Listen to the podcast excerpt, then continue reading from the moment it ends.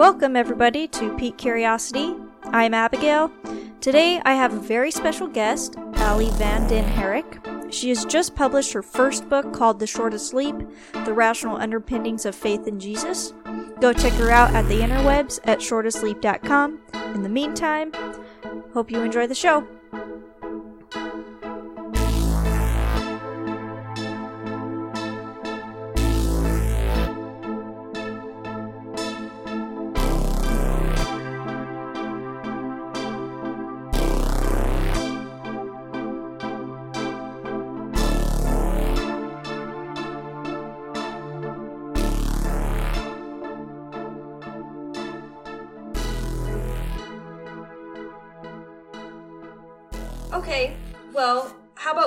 With can you just introduce yourself?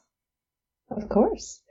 So my name is Allison Vanden Herrick. I go by Allie or AL when it comes to my book. I am 52. I am a mother of two, a wife of one. Ha, thank goodness. And then, um, let's see, my husband is Mark, and my kids, Hannah and Willem. Um, we live in San Diego, and which is where I grew up. I'm a, actually fourth generation San Diegan, which is pretty rare. Those Wild West ancestors. Um, I think that's the main stuff about me. But yeah, I became a Christian when I was 30, so late in life. And my dad, who had been a Christian since I was two, was praying for me that whole time, but I would have nothing to do with it. So you would call me um, basically a Christian who came to her senses, or yeah, somebody who recognizes how they were wayward for so long, and thank goodness God opened my eyes. So that's um, a little bit about my background in a nutshell. So, for every interview, I ask a couple silly little questions just to get everyone good and comfortable. So, my first one is What's your favorite animal? Oh, wow. That's a hard one because I, I just love animals. I'm going to have to say my dog Coco is my favorite animal just because it's I have a personal relationship with Coco. but I mean, I probably choose a different animal like a lion or something if it wasn't personal. But um, fortunately, no personal relationships with any lions. But yeah, my dog Coco is proof to me that there is a God. Uh, next question What's your favorite article of clothing? Ooh. Hmm. Article of clothing. Well, you know, it's that's a good question. It's kind of changed over the years, but if you could just like look over the the, the span of my life, it would be a coat, which is really funny because I'm from San Diego and you never wear coats in San Diego. So, where did you go to college? I went to Stanford. That was the only place I wanted to go. So um, I did apply to UC schools just as a backup, but um, fortunately, yeah, I got into Stanford and the it was perfect for me at that time. So Nice. And you majored in biology, right? biology. Yeah, I was actually planning on being a doctor. Wanted to be a doctor since I was a little girl. Yeah, I was thinking, okay, what can I do that will help a lot of people and be impressive, make a lot of money, and that I could do easily because you know I I was always really good at science and math, so just seemed like doctor was obvious. Hmm. So Any particular type of doctor, or were you just going to find that out after you got there? Yeah, no, at first I wanted to do brain brain surgery. I just find the brain fascinating. So my original plan was to to do neurosurgery. But I changed my mind so much over the course of the year. You know, you talk to different people about different specialties, but I think that the, the brain was the most interesting field for me. However, uh, as time went by, it started to make me a little afraid that I would actually be, you know, just the difference between like a nanometer of brain surgery can be like somebody being fine and somebody being unable to think. So it started making me feel fear for my future. If I, and, and now I know I just I'd make a terrible doctor for that reason because I just am I'm such a people pleaser. I have to be. I would be so stressed. I would not. I wouldn't be able to sleep if, if that kind of responsibility Yeah. were on my shoulders.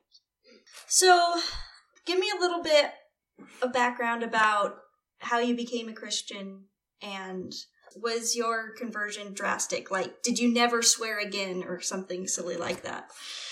Yeah, no, that's a really good question. Um, So it was drastic in a lot of ways, but a lot of ways it wasn't very slow.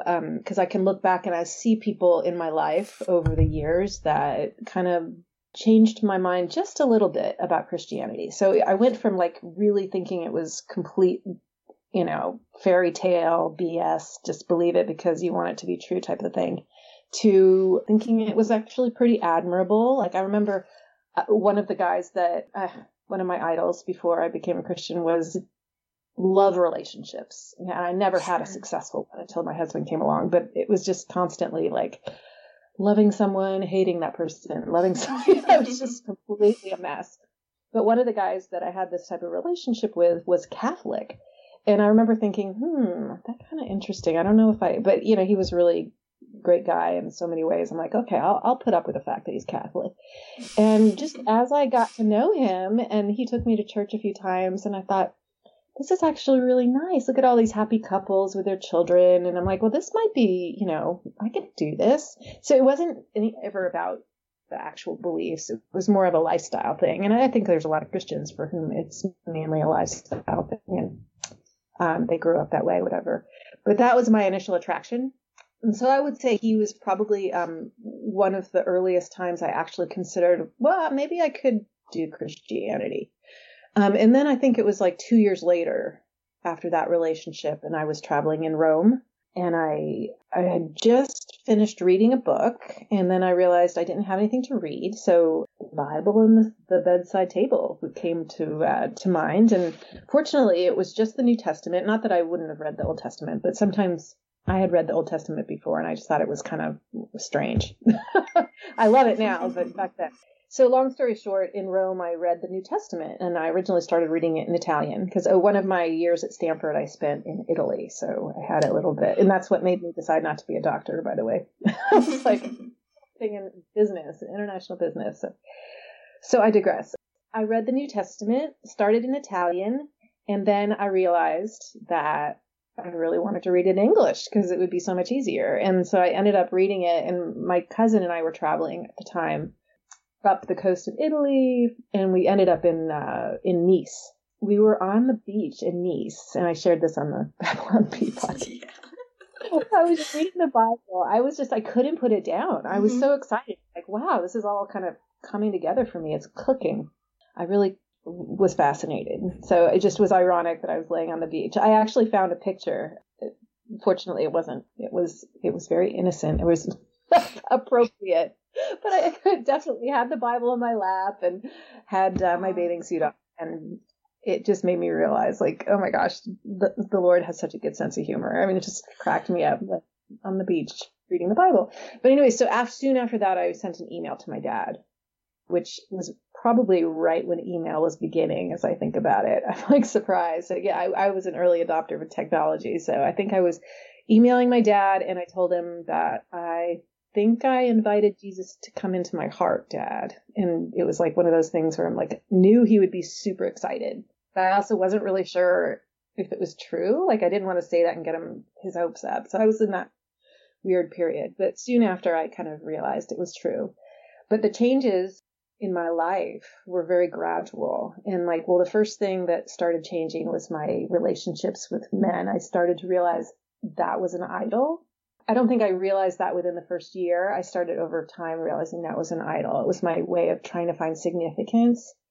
Um, I also realized my career was an idol and I was way too stressed about it and I should just let it go. Um, and then I also changed my appearance. I mean, it's funny. I used to be so into fashion. I actually really wanted to work for like uh, Giorgio Armani and, you know, all those Italian fashion designers changed my mind about business school or uh, medical school. Went to business school instead. And I remember thinking, oh, I really want to do that. I just love fashion. And now I'm like, if I get like a t-shirt and sweats on, I'm like really happy that I'm like dressing up. Like have I have no interest in dressing up. I just wear like sports clothes every day. So it's kind of interesting how that has changed, and also my appearance in general. Interesting. And thank goodness that Lord saved me before I got married. I mean, I have friends who got married and then were saved. So when you're married to an unbeliever, it's it's not easy, I think.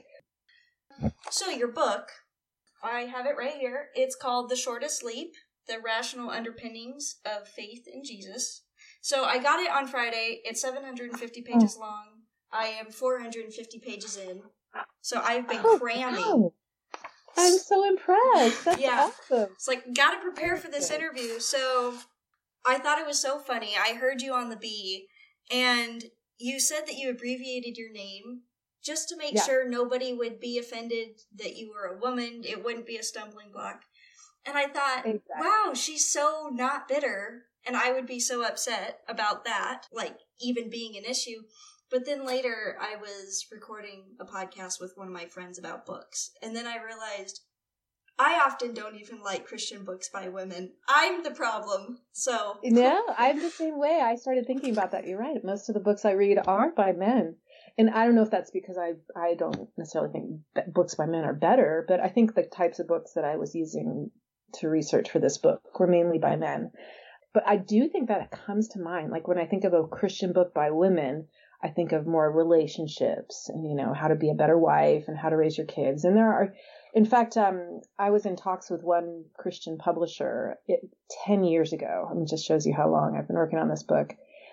I thought I was only three chapters away from finishing, but that those three chapters turned up turned into like 15. So I actually had a lot more. But anyway, we were in discussions for a full year. It was so frustrating because they'd be like, "Oh, we have another meeting next week to discuss it, and we're still interested." And um, and it came down to the fact that I was a first time author, which is is an issue. I mean, it's really really risky business publishing. So they decided they wouldn't go with me. But the suggestion, which was well received, but their suggestion was like you, you got to find a target audience, and since you're a woman, maybe this can be a book for um, mothers and and how they can explain the gospel and evidence for Christianity to their children. And I'm like, oh yeah, yeah, I could do that. And I was really going to take that path. I, th- I, thought it was a fine path. And there's actually been a book, a very good, well, good, what's the right word? Best selling? I don't know if it's best selling, but well selling um, book on apologetic. Mama Bear apologetics, I yes. think, is is really doing well. And it was pretty much the type of book that I was thinking about doing. And I'm really happy for it. I haven't read it, which kind of another example of me not maybe staying away from those types because yeah, I just wanted to be a woman and choose what I want to write, not just because I'm a woman. But anyway, long story short, I decided just to stay with the general book for all people. Like I, am so bad. I'm, I'm in marketing, my profession, and in in marketing, you're supposed to like get your niche, target it well, and I'm like, you know what? This is for all people. I want anybody who has a brain who wants to know that their faith is not just mush, you know. And a lot of people don't need to know that it's rational. That's fine, but there's a lot of people that do want to know that that they they're not just believing because they want it to be true. Because um, especially in this world, there's so many just messages that you hear that are like, "What? You're a Christian? Are you a complete idiot?"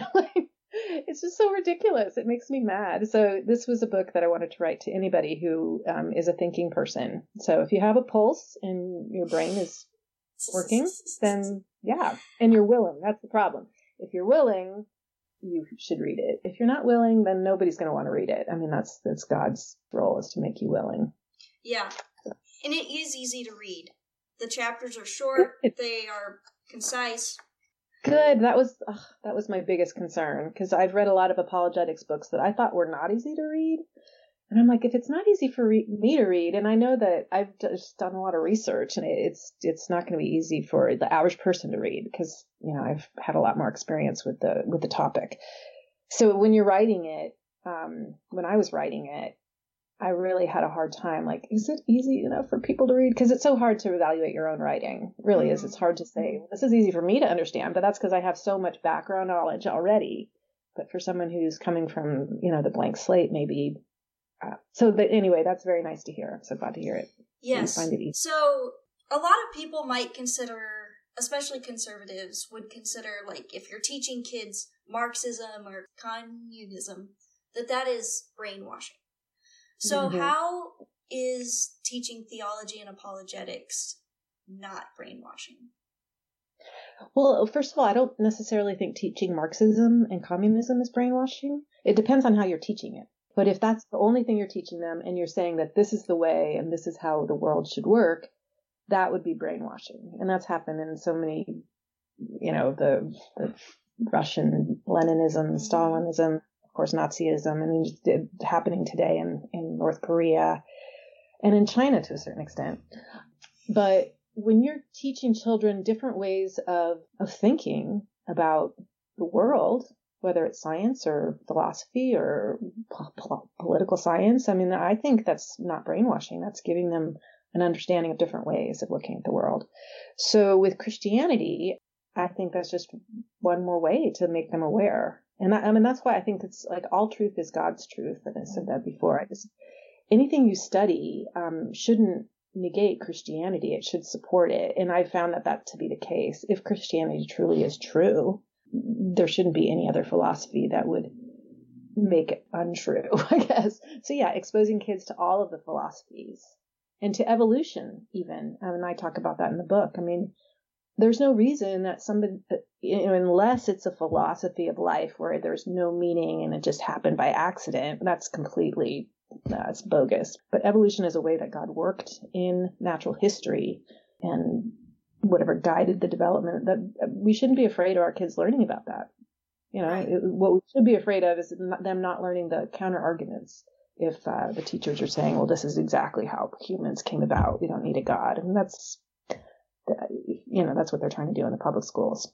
Mm-hmm. So countering that with a Christian side was saying, well, God could have used that as a way. I mean, he's a guy, he could have like created us in two seconds if he wanted. He's that powerful. But he may have used a process over millions of years, which for him is nothing. the time is so relative, especially talking about the creator. But um, I would suggest anyway. I'm going off on that tangent. I don't necessarily think your question had to do with that, but um, but yeah, it, brainwashing basically is only when you want them to believe a certain thing and you don't give them alternative perspectives. But I don't think that's what we're doing when we teach kids theology. Good answer. Ah, that, that was a test. hey. so you said that you started writing this book pretty much as soon as you became a Christian, and that was 20 years ago. So this has been a long process. Yeah, yeah. I became a Christian in 1998, so uh, 22 years ago. So, what did you start with? Uh, well, it was always this. It was always kind of a one-stop shop.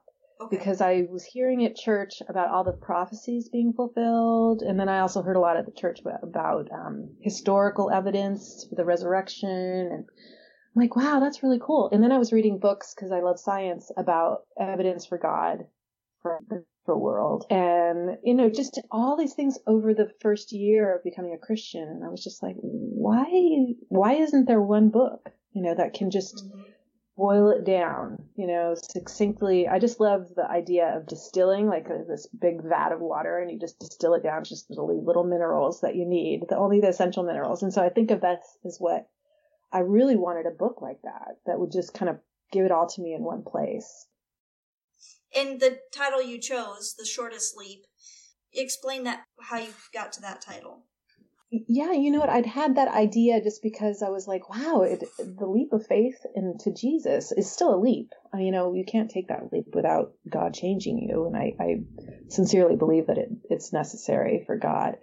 It's, you know, no, no amount of evidence is going to convince someone who God hasn't given the will to believe.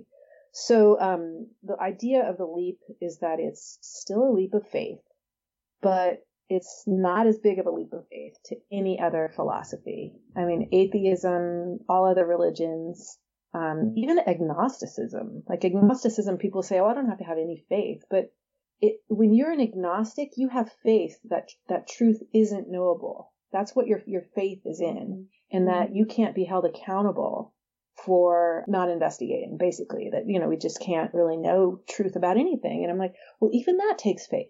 How do you know that there is no way to find truth. And I think there is. And, and in my book, the, um, I, I mean, even just the first chapter, after you read the first chapter, you have an evidence that God exists. And it, it takes a little bit more than just the general revelation to, uh, and through nature to know that Jesus Christ is God. So mm-hmm. the historical evidence and the biblical evidence supplements that. But the leap of faith to there being a God is actually uh, not nearly as big. And there's a book actually by that title, um, I don't have enough faith to be an atheist. Mm-hmm. That I, that's one of the books that I, I read and, and, kind of thinking about it.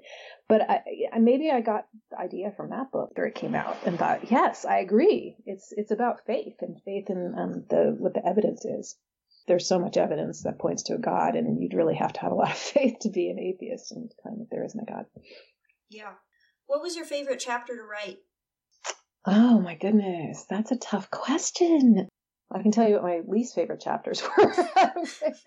there's some books that there, there's some chapters that are really hard to research, like the origin of the New Testament canon is so confusing. Ah, but um, my favorite chapter to write, oh, I think probably just the uniqueness of the gospel. I just think it's so beautiful. I just, and that's one of the things I really want Christians to read because um, I don't know if a, a, lot of Christians misunderstand the gospel. They think it's about working and looking good and doing your best, and being on your best behavior and getting on good, God's good side. But the, the beauty of the gospel is no, God has already done everything we need for salvation. And our works come out of gratitude and love for Him. So we, we will respond with good works, but so I think writing that chapter was really it was it was hard because you want to get it just right and mm-hmm. it's such an important topic, but I think that was my favorite. So that's actually um no, it wasn't the final chapter. That was going to be the final chapter of the three um, that I thought were 10 years ago, the last three.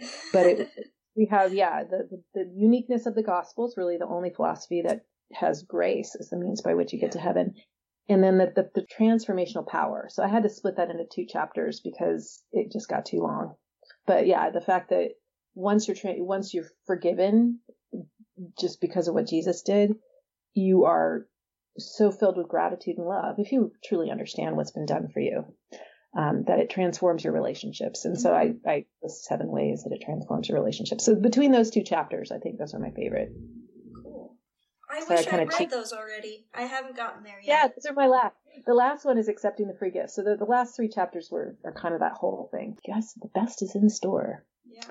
So a lot of my interests, you know, I've been a Christian my whole life, and I've been in a little lucky tiny bubble. I, it is lucky me, but a little tiny bubble of like a young Earth creationism, the six days. Yeah and a couple years ago, I started to think outside that box a little bit.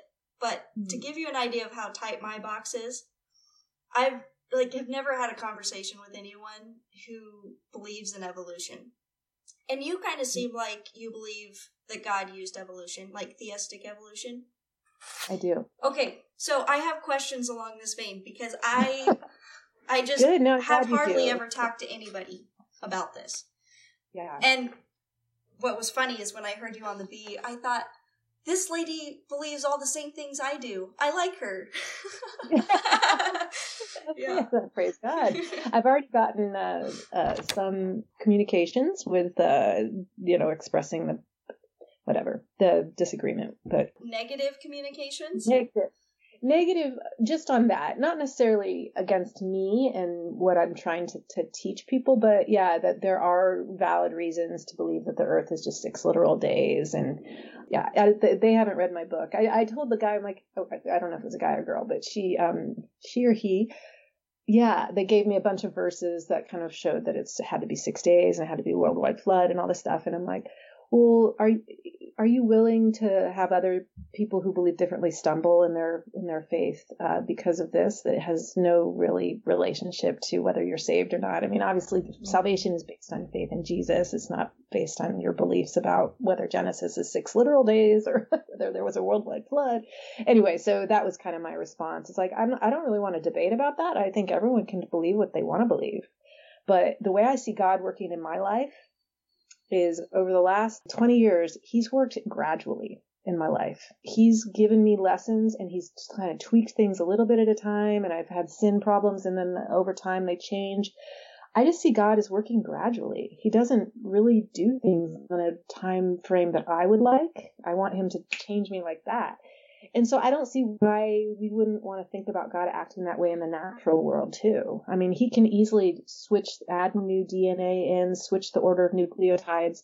I mean, really having that happen by accident is completely ridiculous. It, it just, mm-hmm. you would take trillions times trillions times trillions of years for something like to accidentally happen that would cause an organism to get an eye, for example. I mean, that's just so ridiculous. But God could do it. Just put the right DNA in there, and that that animal has now a light sensing cell that you know it gradually develops into an eye. But evolution doesn't work that way because it has to benefit the organism in the current generation. You can't just say, okay, there's going to be an eye, so what do we have to do to get there? It wouldn't ever work that way. The chances of it happening like that is just so little. And especially when eyes first appeared in the fossil record, it was just brief in terms of geological time periods in the Cambrian period. So I mean, just that's you can't have something like that happen. So just there's so much evidence in the fossil record and in the way organisms evolve right now. There's no evidence that new species are being created right now. There's none, none. So I just I can't imagine that pure chance would ever cause it. So anyway, the, the, the important distinction, therefore, is not believing in evolution. It's believing in God using DNA as his medium for creating and changing organisms. Evolution as a philosophy where things just happen by chance and then happens to benefit the organism, I don't believe in that. I think that's just ridiculous. But it's really about semantics. Mm-hmm. Evolution is, I just think, such a loaded word when you try to explain that you believe in evolution to a fellow Christian, they just like immediately think that you're like this heretic. And I'm like, no, no, no, it's not that I believe in evolution because that con- connotes that God wasn't necessary. I believe that God used DNA and he used these, um, these changes that evolutionists think are just accidental. Just, oh, by chance, this new, um, mutation helped the organism. I'm like, that just doesn't happen. All mutations 99.999% of mutations are deleterious and they will not help an organism. The only way it can help an organism if God was the one making it. So that's what I believe. And I don't think there's any conflict with, with scientific evidence. I think the, the scientific evidence in the fossil record and in and laboratories is that there is genetic change over time. Most of the time it's not good for the organism. And that if there is a positive change, obviously that's going to help the organism. It's going to live longer and have more babies. I mean, that's just, yeah, uh, it's kind of like an, a Captain Obvious. Um, you know, something that helps the organism is going to help the organism. Oh, okay. yeah. anyway, that's obviously true. God is the one that's creating those changes that help the organism. That's all I'm saying. That's okay. all I'm saying. And I think that he's just as powerful to do that. Like to go in and tinker with, with DNA. I mean, wow, to be able to create the complexity of the human brain. Uh, it's just unbelievable. God is powerful. So I don't think that my beliefs in any way conflict with an all powerful God. It just kind of confirms that the God is all powerful. But I had the same struggle. I remember those days like, oh my gosh, can I really reconcile evolution and my Christian faith? And I felt like I was such a traitor. Like, I'm, oh my gosh, I can't admit this to anybody. And you know what changed my mind? Because originally the book I had like a lot of creationist stuff. It was uh, The Reason for God. T- Tim Keller, who's like one of my favorite pastors, yeah, he going to his church in New York City just opened my eyes to understanding not only the gospel, but also just primarily the gospel. but anyway, one of the things he mentioned in his book, The Reason for God, and I quoted in my book, is that believing in evolution doesn't necessarily mean you're believing in it as a philosophy, that everything that we know today, all of our thoughts and all of our morals and actions are based on just invisible probability or invisible unguided chance. And that's just a complete ridiculous thing. But he said, but you still can believe in evolution, just as I was explaining, if you recognize that God is the one that's causing it. Mm-hmm. So when I heard that Tim Keller was okay with it, I was like, all right, I'm going to delete all those parts about fossil evidence. You know, I do have a lack of fossil evidence. Most most fossils are the same throughout their time in in the fossil record, and then they'll change dramatically. So that's like stasis and sudden change. I do keep that. I did keep that in there, but I took out all of the evidence of like um, there's a bunch of fossil evidence that shows like supposedly the transition between whales and land creatures and all this stuff and it, there's it, there's just a lot of missing links like it's really not a good argument for atheists to make that you know basically what atheists are saying is that we see these um, these skeletons changing gradually from the whale into the land animal. Therefore god doesn't exist. And so in my book i spent a lot more time discussing that before i, I had this change of mind. Because even if all those little independent steps were documented in the fossil record you still couldn't say god wasn't necessary. I mean that's anyway so i came to the point of just saying i'm not going to defend the creationist point of view that that claims that God created everything exactly as the final forms we see today on Earth. I, I, I, I, I started realizing I didn't have to do that. I don't know if I'm making myself clear. But anyway, I, I, I just wanted to be completely 100% God could be behind the evolution that we see because I think it's the most consistent with secular science. Do you know who Dax Shepard is? He's married to familiar. Kristen Bell. sounds familiar, but I can't say I know. Well, he he hosts a podcast that's really fun to listen to. It's called The Armchair Expert. And he uh-huh. is a very devout atheist and very into just there's no need for God. It's just it's all fairy tales. You're just trying to believe that you exist after you die. All that kind of stuff. But what cracks me up is that whenever he's talking about evolution or he's talking about how great human bodies are, he mm-hmm. cannot mm-hmm. stop himself from saying we were designed to be this way. It, it, yeah. He just, even though this guy who so has his both feet in this uh, grave, really, he has both feet mm-hmm. there, and he still cannot stop himself from saying we were designed. There's a lot of yeah, there's a lot of contradictions in the way atheists talk because they do they talk about nature as being the designer. Nature mm-hmm. did it. Just like what does that mean exactly? Nature is not, it can't design itself. I know that they talk about just gradual changes over time and then, you know, the survival of the fittest. But yeah, design is so obvious. No one can really refute it. Yeah. So, whenever I have talked about this kind of stuff with people in my family and stuff, these are kind of some of the questions that they ask me, and I say, I don't know. I'm not this smart, oh, so we'll see if how you can do here. So uh, the most common one that I get is, well, so before the fall, there couldn't have been death. So if you had a period of billions of years, things would have had to die. And, oh, right. I mean, a lot of young Earth people say, well, all animals and humans were just vegetarians before the fall. Have you heard? Yeah, this? yeah. No, it's a, that's a really that area between the creation of animals and the creation of Adam and Eve is really fuzzy for me too. I mean, I think there's some things we're just not going to completely understand. Mm-hmm. The the part that helps me intellectually is just understanding that the and I don't want to get in trouble by saying this, but the period of time in the Bible, which is basically I think Genesis two when humans were created um, before Genesis three in the fall, is more of a theological picture of what happened in the fall. So you basically have to have a preseason, you would say, when everything was as the, God designed it. And I don't necessarily know exactly when it happened in Earth's history, but my feeling, this is how I have it in my head, and this is like the first time I ever really said this out loud, so please forgive me if it's not fully fleshed out.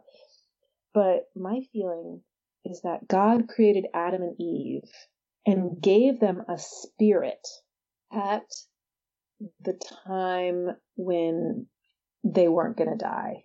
So they were actually humans, but they weren't us yeah. humans. They weren't God made in God's image humans. So there are actually two Homo sapiens, Homo sapiens sapiens, if you want to be really specific, those two individuals, Adam and Eve, were given the first spirit and they were perfect.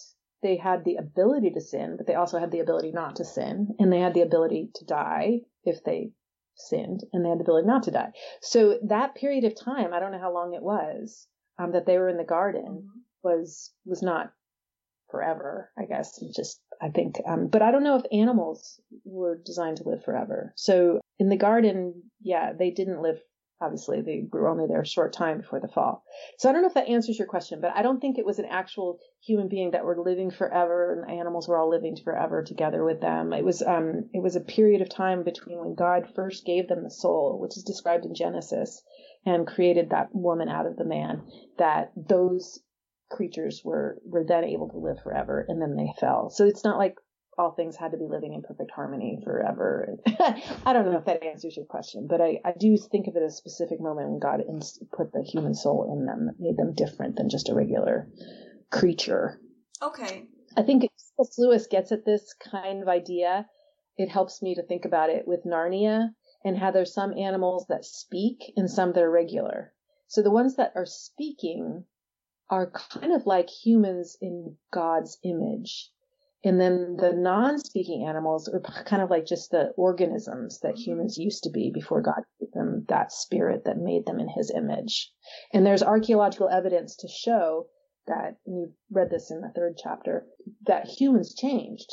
They had been making these really basic stone implements. And then all of a sudden, at this time, when I think God gave Adam and Eve that spirit, they went to like worshiping, evidence yeah. of religious rituals, making clothes and uh, artistic expression and just a lot more things that indicate that they're made in God's image. So anyway, that's kind of where I see it. I see it as like human beings being organisms only, and then when God made them in His image, it was two individuals that are now the, the fathers of all humans on earth. So anyway, I don't know if that answers your question. It might have been completely different than what you asked. I think that kind of does. And another thing that I was when I was considering how I wanted to ask this question, I was thinking about well, if there's no death, I assume that plants, I mean, if everyone's vegetarian, plants have to die to be eaten. So there still had to have been death unless God, for some reason, didn't create organisms to need fuel and then something suddenly hmm. changed, which I don't think is a thing. Yeah. I don't think when the Bible says there was no death, I'm not sure if it relates. I think it just relates to the humans, the ones made in God's image. As much as I want to believe that my dog is going to be in heaven, there's not really evidence in the Bible that says for sure all animals will live forever, and all animals likewise in the Garden of Eden were going to live forever. So I'm not sure about that. But when it says there is no death, um, you know, that's a good question. I don't know much about that topic, but my understanding is in heaven, which will be an even better Garden of Eden, is that there will be no death for humans for sure. And then for animals, I don't believe there will be death either, mainly because I don't want to think that they would die. But also the idea of like animals eating each other and that, that kind of like, uh, you know, the lion is going to be laying down with the, with the, is it with the lamb or with the, anyway, the animals are going to all be friends. Like, yeah. But anyway, yeah, the, uh, the death doesn't necessarily relate to animals, but it, it could, I think in Genesis, it could relate to the animals, but not necessarily the plants. I haven't thought too much on this topic, so thanks for the question. Another argument I've heard is that with an expanding universe, that should the universe be 13 or 16 billion years old, that by now the moon should be way too far away to be doing its job for Earth. Hmm, interesting. I hadn't heard that one. However, the first ta- thought that comes to mind is, well, in that universe, is God, does he play a part? Is he keeping the moon in the right place? Yeah. I, I mean, I, I have a, I think God is interacting in our world all the time. I mean, he stopped creating after the sixth day, but he still might be acting. In fact, I feel him acting in my life all the time. Um, it's really, really kind of weird, but um, like there's been times when I'm driving and I am like a nanosecond away from an accident, and I my steering wheel changes direction. I mean, I don't want to get too weird on, this, but I know God is still is still working in my life, and I think He's saved me on many occasions. I seriously can't even. I, I don't know if you would call that a guardian angel. I don't necessarily believe in guardian angels so much as um, I do believe God is is present in our universe and still affecting it in positive and negative ways. I mean, there's a lot of ways you could say that God is is uh, testing His people anyway, I don't want to go off on that topic too much because I don't know much about it, mm-hmm. and it could offend people that know much more than I do. so anyway, but yeah, if the moon was supposed to be off course by then, I would say, well, why wouldn't God make sure that it's in the right place for us to have the optimal living conditions? So I just, I believe that God is still active. I'm not like a deist. A deist would be someone who says God put things in motion and hmm. things have just kind of, he just left it alone. I'm like, that's, I don't think is, is true. That was actually all of America's found, not all of them, but majority of, of America's founding fathers were theists. Yeah, mm-hmm. they didn't think God was still active in the world, so I I disagree with him on that one. All right, so I'll try to move on here. Was there a subject in your book that you thought I'm not really that interested, but it is an all-inclusive apologetics book, so I guess I better put it in there. That's a great question. Yeah, because that's definitely going to happen. Well, fortunately for me, I love science, history, and Bible study. So pretty much all of it was really interesting to me. But if I could choose anything, the I think the hardest one was morality. Um, so I think I'm I'm kind of interested in philosophy, but only so much as it relates to Christianity the idea of like thinking about morality and like, oh, you know, is that proof of God? And that that was a harder part for me, and it was great because I by the time I finished researching and writing and getting it, I, I came to a much better understanding of it, and I, I think it's a good explanation for the existence of God, but not at the beginning. Like I wouldn't go t- first to that argument that you know universal morality proves that God exists. So I think as a former atheist, I used to think that was pretty lame.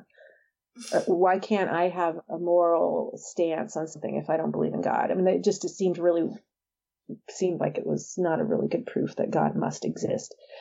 That chapter was hard for me to write, but um, and in that chapter I also talk about some other proofs of God that are more philosoph- philosophical based, like the existence of beauty, the existence of love, um, and then another chapter on like the, the desire for significance and purpose and also the uh, the extremes in man's nature, both extremely good and extremely evil. Like those are all kind of philosophical philosophical evidence for God.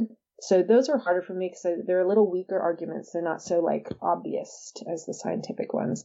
But coming later in the book, I thought they were good because it's kind of like okay, explanatory. It just Christianity explains what we see in the world, explains our our feeling that some things are just not right and some things are just good. Yeah, you're like justice is good. Why can we say that? Why why does that have to be the case? If there's no God, then why why should we be just? Anyway, I'm confusing myself. So I'm sure I'm confusing the listeners. But the point is that there are some examples of, there's so many examples of looking out at the world as we're living it and being like, okay, this makes sense because of Christianity. It totally makes sense that there's extreme evil and extreme good. Like God, man was made in God's image, and then there's Satan that's trying to you know cause all these problems to overthrow God's rule. So it just there's all these things about life that are like, oh yeah, no duh, that makes sense now that I'm a Christian. So anyway, that that chapter was a little harder for me though. Just to get back to your question. pontificating. I'm like, where am I going with this? So my favorite chapter, I, I really liked your creation stuff because that's what I'm most interested in. But my absolute most favorite chapter was on the archaeological evidence for Joseph in Egypt and the Exodus Yay! and stuff. I'm so glad you said that. so, what was so exciting to me is that I had never actually thought about Joseph as being an actual real human being. And mm. yeah. something in that chapter too. made me think about this was a real guy that led a real nation, and then they made a real grave for him. And that yeah. was so mind blowing to me. And I thought, I need to read the Bible again and actually think about these people as real humans. Yeah. It is really interesting because when you read the evidence, and that was a last minute addition. I remember I wanted to to kind of beef up my archaeology chapter. And a friend of mine had just gotten back from Israel and she said, You've got to put in some evidence from the Old Testament. Because it was mine was mainly New Testament. Because I'm like, Old Testament, yeah, it's okay if it's just symbolic, you know. It doesn't have to actually be real evidence or real historical events.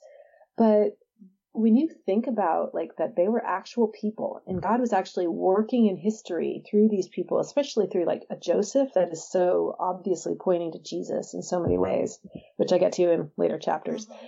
Only an all powerful God could actually have these events take place in real history and not just be myths. And then when you look at that evidence, like the evidence for that statue of like the guy with the coat and like who had the, you know, obviously the Near Eastern, he wasn't Egyptian. He had like evidence that he had these, um, whatever, what is it called? The, the throw stick.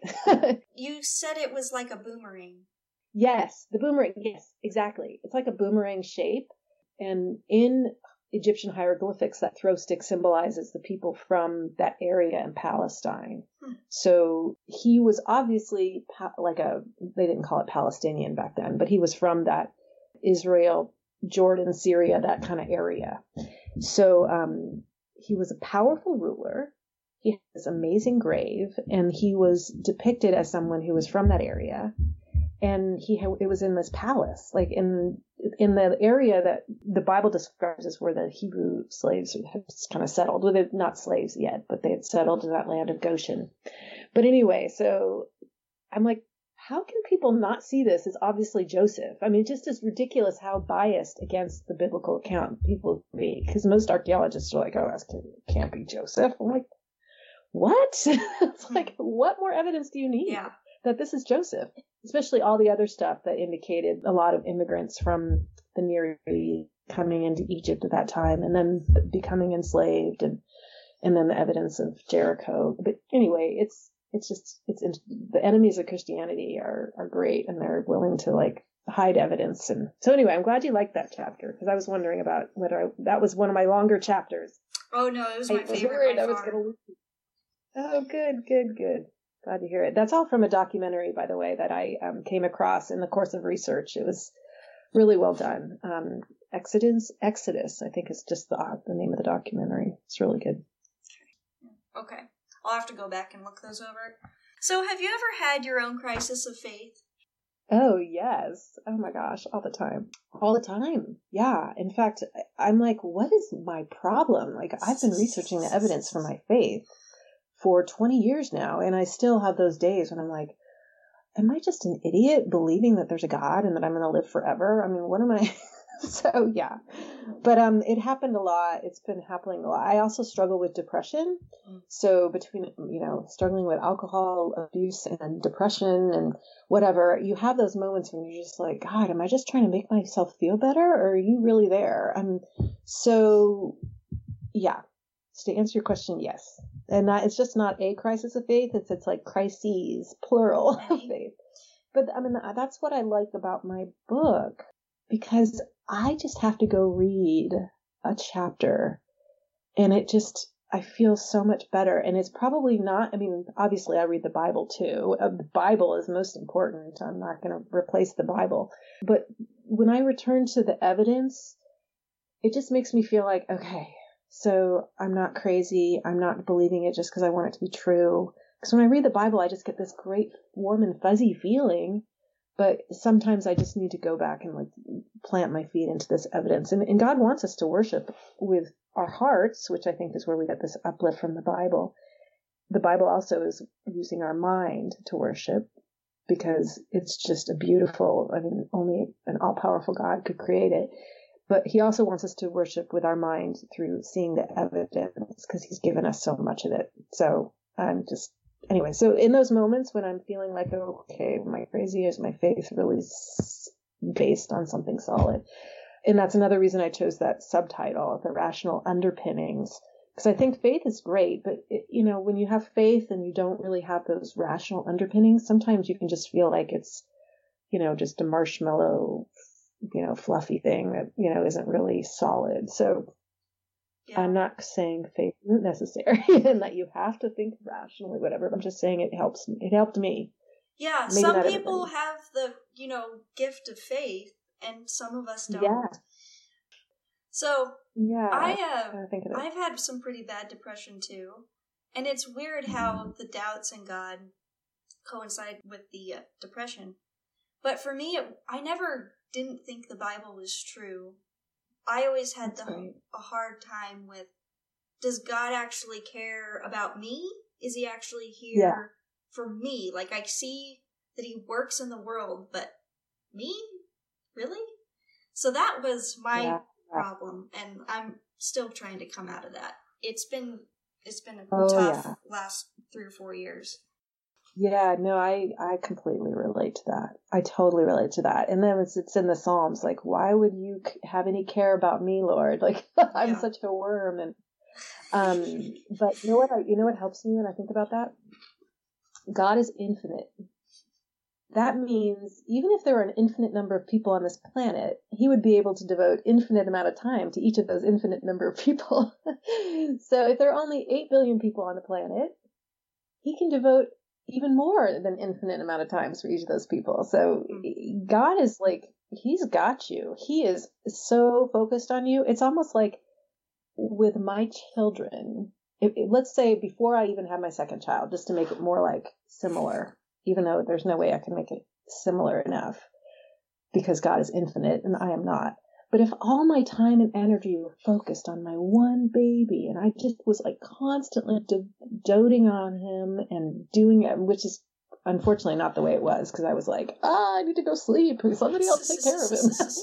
but if I was able to, if I were like powerful like God and I had infinite love to devote on that one baby, that's kind of a little bit of a picture of how much God loves you because he's infinite and, and he has time. He's like, I am infinite. I can devote all, all my time to just one person at a time. He knows every little thing that we're doing. He knows every little thing that somebody else is going to do that will cause a change in our life. I mean, it's just mind boggling to think about it. Mm-hmm. But when I think about mm-hmm. that, it makes me realize, okay, I'm not too little for him.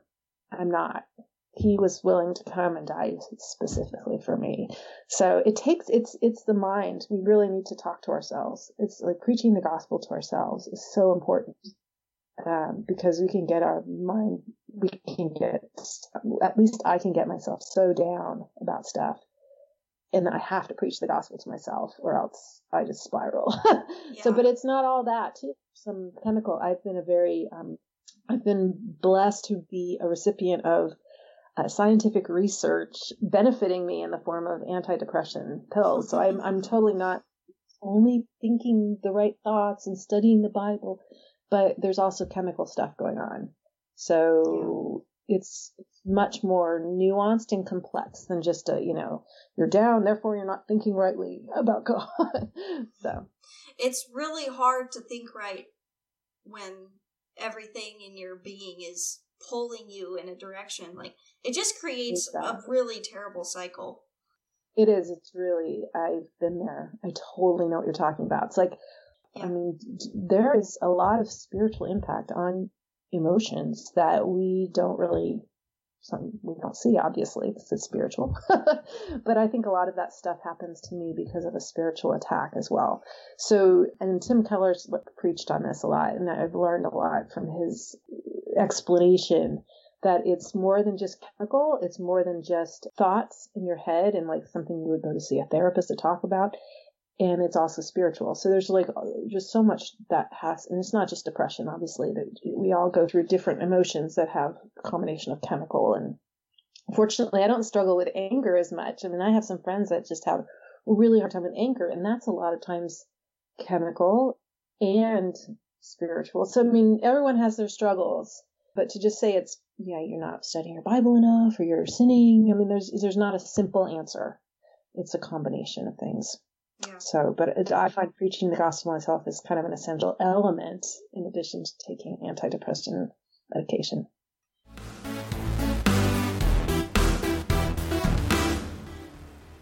Do you have any like social media presence or anything you would like to plug? Where can we get your book? That kind of stuff. Oh, thanks. Well, um, it's all centered around my website, shortestleap.com or theshortestleap.com also goes there. We also have a Facebook page, but I don't really think I have many people on that page. But yeah, if you want to go there, shortestleap, I think facebook.com slash shortestleap. But no, um, the book is available in a lot of places. So just do a search on the internet. Amazon, um, ha- the prices change daily. So I learned something about Amazon. Interesting. Didn't realize that. And also christianbook.com I've noticed has some pretty good prices. But yeah, those are the two main places I know. Okay. Yeah, hopefully in a lot of languages we'll be uh I currently have translators in 12 languages. Wow. So- That is awesome. I know. I'm like a little bit I'm jumping the gun on that because I want the English version to be successful before all the other languages, but I just feel God has called me to do that. He's put people in my life who have, speak these other languages, so we're getting it going. Yeah. So pretty soon, look for it in global retailers near you. Wow. That's exciting. So, is there anything else that you'd like to talk about? Did I miss any important questions? My goodness, you got all of the important questions plus more that I'd never even- had even thought of. So no, thank you. Cool. That was great. Great. Very good interviewer. Thank you. Great questions, and I'm, I'm I'm very impressed and honored that you are 450 pages into the book. yeah, I Enjoy really like it. Yeah, you're gonna read the next 300 pages. You'll be like, "Oh my gosh, what a terrible book! I can't believe that I." no, but the next 300 are the best. So stay with it. cool. Um, Thank you so much, Abigail. You're super welcome. I still have a couple more questions. I have some closers that I ask everyone, just like my openers. So you can talk as long or as quick as you want. So my first Okay. one is do you like The Office or Parks and Rec better? Oh my gosh, The Office. Yeah. I like Parks and Rec too, but The Office is just hilarious. I'm my husband's so always laughing at me because he watches The Office like all the time. Mhm. Like he's probably watched every single episode probably like five or six times each. And I get really mad at him because I'm like, oh, not The Office again. But as soon as I sit down and watch for a few minutes, I'll be like laughing hysterically. He's like, see, you love it. Yeah, yeah. but anyway, I Parks and Rec, but I just haven't seen that one as much. Yeah. I think every time you watch it, there is another layer of jokes that you didn't catch the last yeah, time. Yeah, things you did. Oh, absolutely. Oh my gosh, it's funny. Anyway, that's how we taught our kids about you know the kind of more controversial parts of life. We had them watch The Office. We'd like sit down and say, "Okay, let's talk about this." Are you serious? I am. No, I'm kidding. I'm partly serious, partly. Because yeah, my kids were um, probably younger than the average kids who watched that show when they watched it. But I like want to talk about everything with my kids. hmm I want every little topic to be discussed in our house. Yeah. We can talk about okay, what was appropriate, what was inappropriate, what did he say that was like probably not the right thing to say because of certain, you know, why was it humorous? Because you know you shouldn't say that. So I mean, those, yeah, we we had some good conversations based on The Office, and to this day, and you know, my son knows so many lines from The Office, so yeah. Okay, I'm revealing what a terrible mother I am. I don't know. Funny because this just makes me. I just want to say one comment. When I was growing up, my parents were so they just let me do whatever I wanted, and I was a very good girl. I got straight A's. I was just, you know, and so I'm kind of like that with my kids. And my husband was the opposite. He was always very disciplined and you know Christian household and blah. So I don't know, but it, it depends on your kids. You know, it really depends on your kids because um, my kids could probably be crazy because of my influence on them. So, but um, but yeah, I definitely want them to be able to talk to me about everything. Genesis 1 through 11, is this legend or history? Mm, I think it's a combination. God needs to teach people in a way that they will understand.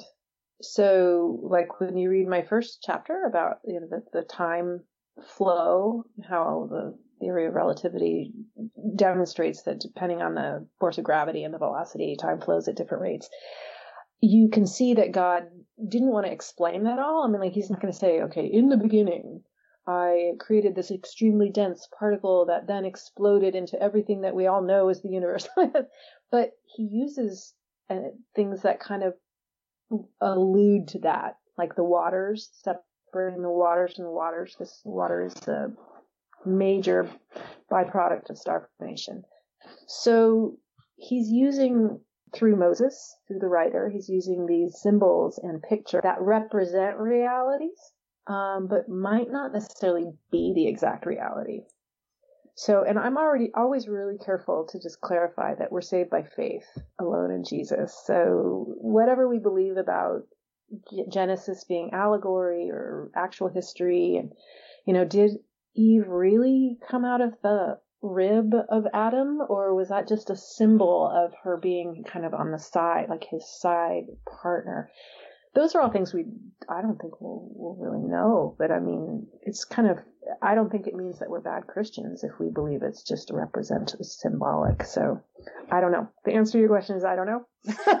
but I do think there is a lot of symbolism used because God, He's not going to just explain exact detail. I mean, this is for people 5,000 years ago who first read it, they're not going to understand the modern science about the Big Bang and the mm-hmm. what formation of stars and all that stuff. It's uh, yeah, and the fact that the Earth um, on that day when you could see the heavens, that was when the atmosphere of the Earth in geological time was clear, so you could separate day from night. Whereas before that, it was so dark on the Earth that the atmosphere was so thick because plants hadn't produced enough oxygen. So that would be a perspective from the Earth people on the earth looking up and seeing the stars, even though people weren't there yet. It was basically God was the one that kind of looking out from the earth at that point from our perspective of what would be our perspective and seeing that there was day and night. So it wasn't because the earth and the sun were finally created and so you could have day and night. It was because you could actually see day and night from the earth's perspective in terms of the, the clarity of the atmosphere. Anyway, I'm actually giving a much more complicated answer to a simpler question. But the point is, is that it's both true and not true in the sense that it's both history and also symbolism that God is using to explain what was happening from a perspective that humans otherwise wouldn't be able to understand if He gave us too much detail. Sure. So Genesis 1 through 11, kind of a combination. Yeah. Sorry that evasive, but that's okay. That's exactly how I answered the question too. Remember when I said yeah. you believed all the same things I did? yeah. Yeah. I, I mean, I, I, think that if you want it to be exactly true, it, it would be a stumbling block because yeah. there's a lot of things that just don't make sense in light of um, scientific evidence. So, anyway, I don't think that God is any less powerful if it's not exactly the way it is written, and I don't think our faith is any less real if we're um, not believing it's actual events. But but I do believe there was one Adam and one Eve, and the Bible talks about the first Adam, and then the second Adam is Christ. And so I do think Adam and Eve are real people, and there is scientific evidence that all humans are descended from one woman and one man. My dad d- debates me on that one. My dad, he, my dad read my book several times, and he's a super smart man and very, he knows a lot about theology, and he's more like, I don't think Adam and Eve could be back that far, like a hundred thousand years or so is what the evidence points to is the first man and woman. And he's like, no, the Bible talks about generations, and I don't think 100,000 years is way too long. So I'm like, okay, Dad, I don't know, but we still we agree to disagree on that one. It's, yeah. I don't think it makes a difference. I think I don't think the Bible clearly says these are the only people that lived between Adam and whatever the the next generation. Maybe they maybe it does, but I don't think it's big enough to yeah, it's not going to destroy my faith. so, Do you have the time slash energy to go over a couple more questions about evolution and this creation? I could answer questions all day on this topic. Okay. Can you give a brief? It's very difficult to understand and very difficult to make it brief, but the the relativity of time and gravity uh, and that thing, I don't understand it. still not quite getting it. Yeah, yeah, yeah, yeah. It's it's difficult to explain, and it's a really difficult concept to understand. But basically, Einstein's what used to be theory of relativity is now law of relativity. Um, expresses this relationship between time and the speed of light that you're going at and gravity. So at the speed of light, if we were like to get on a rocket that was going as fast as the speed of light, time would not even flow, which is just bizarre. Like I don't, I'm not sure I can explain that, but So traveling at the speed of light, there is no time flow. And then the other thing is, so as you approach the speed of light, time flows slower. So the, something that would take a year on Earth would take a lot longer. Okay. So I'm not sure how that would work, but basically, um, all of our biological processes are based on these, you know, laws of physics and all these equations and stuff. It just means that it would take longer for whatever to happen based on the fact that there's this velocity is so fast.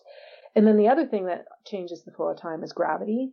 So gravitational pull will slow down time. So time passes more slowly on the sun.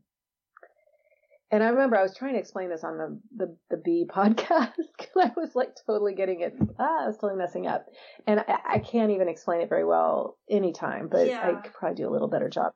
So on the sun, time flows slower by a factor of I think it's two point one two in every million. So every million seconds that pass on Earth, a million two seconds pass on the sun. And so because of that, you can actually see that the light that comes from the sun is stretched a little bit, almost like that sound you hear when you have a, an ambulance go by and you hear it kind of sounds different when it's coming because the, the sound waves are approaching you at a certain velocity versus um, when they're leaving you, they change. Anyway, the sound waves change because of the, the, the speed of the truck. So, um, they can actually measure that. And it turns out to be true that the time flows slower on the sun by this 2.12 parts in one million seconds. So, anyway, using what they call the cosmic background radiation, which is the the radiation that was emitted at the time of the Big Bang, like within the first two seconds of after the Big Bang, they they they've identified this cosmic background radiation, which they can see, and I'm not sure how they see it. I just know that they can see it and measure it but it's the exact same wavelength as it was at the beginning of the universe. And based on that, they've discovered that there's a million million factor between the time at which time flows, excuse the rate at which time flows now as the rate at which time flowed at the beginning of the universe, at the moment of the Big Bang. So if you take six million million days, so for every six days now, it would be six million million days or the other way around. For Every six days back then. That's it. You can tell okay. this is just mind blowing. I can't even difficult. explain it. That's why it took me a while. I had to write it because I could never explain it really. but anyway, for every six days at the beginning of the universe, it would be the equivalent of six million million days. Um, billion billion, excuse me, billion billion. It's quite different days um, from the perspective of Earth now, and that translates into 16 billion years. So it's um it's kind of bizarre that the scientists have found that the age of the universe is around 14 billion years, and based on the cosmic background radiation, six days would be the equivalent. Six days at the beginning of the universe is the equivalent of of 16 billion years um, in today's Earth years.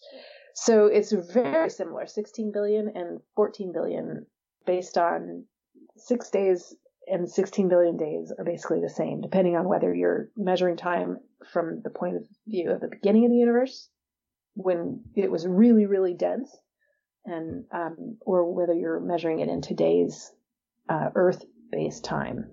So yeah, it's it's kind of like weight. You know how you weigh a certain amount on Earth, mm-hmm. but if you're on the moon, which has a smaller gravitational pull, you weigh a lot less. So you're still the same mass, but your weight is different it's the same with time. Time actually is relative to the force of gravity acting on you. So at the beginning of the, of the universe, from God's perspective, it was super, super dense. And so six days were the same as today's six billion, 16 billion years. It's really bizarre. I can't quite comprehend it. Yeah. But it's a law of physics. So, law of physics that has been tested and mm-hmm. confirmed. So I have I found this page where you're saying so the first day is about 8 billion years. Oh, and oh, then yeah. the second day is about 4 billion years. And so like with the change of the density and the gravity of the earth, so does the length of time change? Yeah? Yeah, it's basically exponential. So yeah, okay. Yeah, the the first amount of time is is you know eight billion years, and then it gets exponentially smaller. So then half of that, and then half of that. And Gerald Schroeder, who is the physicist from MIT that explained this in his book to me, I recommend it. If anybody really wants a good explanation, that's not just you know boiled down. Then his book is called The Science of God. It's kind of an older book. Like it's one of the books I read early on in my research and I was always looking for other people to talk about this argument because I thought it was so amazing and impressive. But for some whatever reason, I I I don't know why nobody else really wrote about it, but I I think it's really convincing. It is really yeah. interesting. And it is there anything in this with the beginning of the Earth's time being a little different? So I can only understand time as it relates to aging so would this have anything to do with Adam, you know, supposedly living 900 years? Oh, yeah. Partly. Um, I think more the reason for that, and I don't even mention this in the book, is the purity of his genetics. Okay. Because I really think, and they've done a lot of research into aging and what causes us to age. Um, and a lot of it is mutations in certain parts of um, the DNA. It makes sense from that perspective. Not so much the relativity of time, because they were created when time kind of flows the same amount, same speed as it does today okay. on Earth. More just the purity of their genes, and they hadn't had these mutations that cause people to die earlier. And then lately, in the last hundred years, we've kind of reversed that a little bit because we've gotten better medicine and so forth. But originally, it was um, people lived longer because they, you know, their genes were not quite as uh, mutated, you know, which happens in a mm-hmm. fallen world. You know? My next question is: Do you believe that there are aliens? Ooh, no. If God can create life on planet Earth, He can co- create life anywhere so um, I would not, I would not deny it. I like to think that maybe when we get to heaven, and I don't think about this very often, to tell you the truth, but I wouldn't put it past an all powerful God to have people from all different planets, you know? I mean, the chance that there could be other life forms by accident, I mean, the chance that we exist is like pretty much infinitesimally small. I mean, without the interference of a creator but on multiple planets, really, really infinitesimally small within the same universe. Um, but with God, who is all powerful, I wouldn't put it past him. And he probably appeared to all of them as Jesus in, in different ways. It would be kind of cool. Well, my final question is who or what inspires you to be your best self? Ooh. Who or what inspires me to be my best self? Oh, wow. So, okay. Those of you out there that are married might want to say your husband, but I have to confess it's my children. And I think most parents who have had children can see that I'm being truthful. Because, I mean, the difference between the love that you have for your spouse and the love you have for children is pretty big. It's really terrible to say that because I love my husband. But yeah, your kids, I mean, you just, uh, it's like an amazing force of love. So my kids pretty much would inspire me to be my best person. Yeah, I just love them so much. I would really do so much. I would do anything for them. So, I mean, just the willingness that God has to sacrifice his son for us is more understandable if you see him as our father willing to do that for us. Again, that's, and then for those of you out there in the audience that don't have kids, there are a lot of other kids in the world that you can love just as much as your own if they were biological. Mine happen to be biological, but I have a lot of friends that have adopted children or just you know, other friends have children or their nephews or nieces or um, a best friend's child. There are lots of children to love that need love. So I, yeah, I don't limit that just to my own biological children, but just loving that intensely and putting that person's well-being ahead of your own. It's, it's very motivating. Great answer. Thank you. But thank you so much, Abigail. I'm so honored that you reached out. Yes. Well, very thank nice you. you. I was, I thought, I'm just gonna throw caution to the wind and email her and I'm glad it worked out. Yeah. This has been really, really fun. Yeah, it totally did. I'm very, I'm very glad. It was a very, very cool interview. Good Cool. questions. I'm like, going, ah, my brain is hurting. I don't know how to answer those. but it was a great to, to have that opportunity to see if I could come up with something. Cool. But uh, yeah, reach out with any other questions if something comes to mind. But Okay. it's great to talk to you. You too. Have a great trip in your European travels. Thank you. The adventure continues. Yeah. bye bye. Bye.